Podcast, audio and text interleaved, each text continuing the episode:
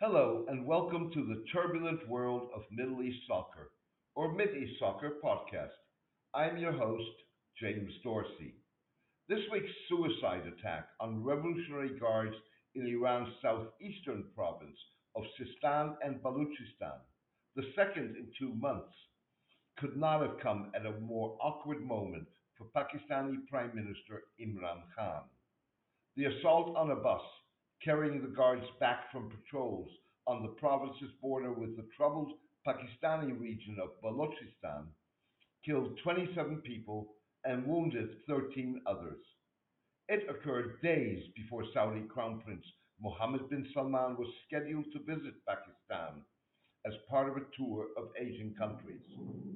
While Balochistan is set to figure prominently in Prince Mohammed's talks with Mr. Khan, the attack also coincided with a US sponsored conference in Warsaw, widely seen as an effort by the Trump administration to further isolate Iran economically and diplomatically.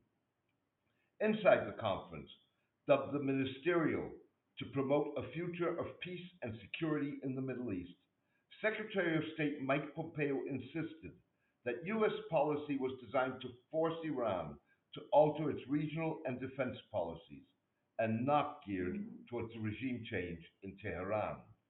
Yet, US President Donald Trump appeared to be sending mixed messages to the Iranians as well as skeptical European governments, with his personal lawyer, Rudolph Giuliani, addressing a rally outside the conference organized by the Mujahideen Khalq, a controversial Iranian exile group believed to enjoy Saudi backing. Mr. Giuliani told the protesters, who waved Iranian flags and giant yellow balloons emblazoned with the words regime change, that we want to see a regime change in Iran. Mr. Trump appeared to fuel suspicion that Mr. Giuliani represented his true sentiment by tweeting on the eve of the Warsaw Conference in a reference to the 40th anniversary of the Islamic Revolution. 40 years of corruption, 40 years of repression, 40 years of terror. The regime in Iran has produced only 40 years of failure. The long suffering Iranian people deserve a much brighter future. In a statement, the Revolutionary Guards blamed the attack on mercenaries of intelligence agencies of world arrogance and domination, a reference to Saudi Arabia, the United States, and Israel.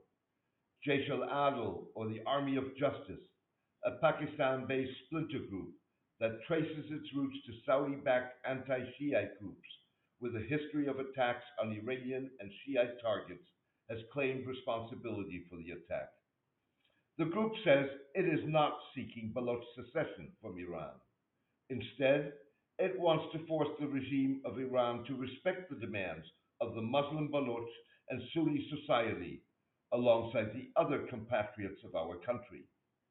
Militants targeted a Revolutionary Guards headquarters in December in a rare suicide bombing in Chabahar, home to Iran's Indian backed port on the Arabian Sea, a mere 70 kilometers from the Chinese supported port of Gwadar, a crown jewel in the Pakistani leg of the People's Republic's Belt and Road Initiative. The attacks, coupled with indications that Saudi Arabia and the United States may be contemplating covert action against Iran using Pakistani Balochistan as a launching pad, and heightened Saudi economic and commercial interest in the province, frame Prince Mohammed's upcoming talks in Islamabad. During his visit, Prince Mohammed is expected to sign a memorandum of understanding on a framework for $10 billion in Saudi investments. The memorandum includes a plan by Saudi national oil company Aramco to build a refinery in Gwadar, as well as Saudi investment in Balochistan's Reko Dik copper and gold mine. The investments would further enhance Saudi influence in Pakistan, as well as the kingdom's foothold in Balochistan. They would come on the back of significant Saudi aid to help Pakistan evade a financial crisis that included $3 billion deposits in Pakistan's central bank to support the country's balance of payments, and another $3 billion in deferred payments for oil imports. Taken together, the refinery, a strategic oil reserve in Ghawar, and the mine would also help Saudi Arabia in potential efforts to prevent Chabahar from emerging as a powerful Arabian Sea hub. Saudi funds have been flowing for some time into the coffers of ultra-conservative, anti-Shiite, anti-Iranian Sunni Muslim madrasas or religious seminars in Balochistan. It remains unclear whether they originate with the Saudi government or Saudi nationals of Baloch descent and members of the 2 million strong Pakistani diaspora in the kingdom. The funds help put in place potential building blocks for possible covert action should the kingdom and or the United States decide to act on proposals to support irredentist activity. The flow started at about the time that the Riyadh-based International Institute for Iranian Studies, formerly known as the Arabian Gulf Center for Iranian Studies, an allegedly Saudi government-backed think tank, published a study that argued that Chabahar posed a direct threat to the Arab Gulf states that called for immediate countermeasures. If executed, covert action could jeopardize Indian hopes to use Chabahar to bypass Pakistan, significantly enhance its trade with Afghanistan and Central Asian nations, and create an antidote to Gwadar. Pakistani analysts expect an estimated $5 billion in Afghan trade to flow through Chabahar after India in December started handling the port's operations. Iranian concerns that the attacks represent a U.S.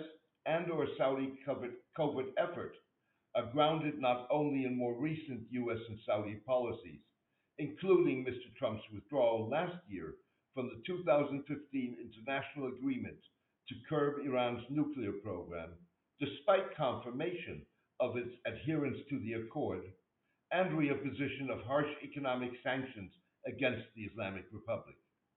They are also rooted in the U.S. and Saudi backing of Iraq in the 1980s Gulf War, U.S. overtures in the last year to Iranian Kurdish insurgents, the long-standing broad spectrum of support of former and serving U.S. officials for the Mujahideen Khalq, and in recent years of Prince Turki Al Faisal, a former Saudi head of intelligence and ex-ambassador to the United States and Britain.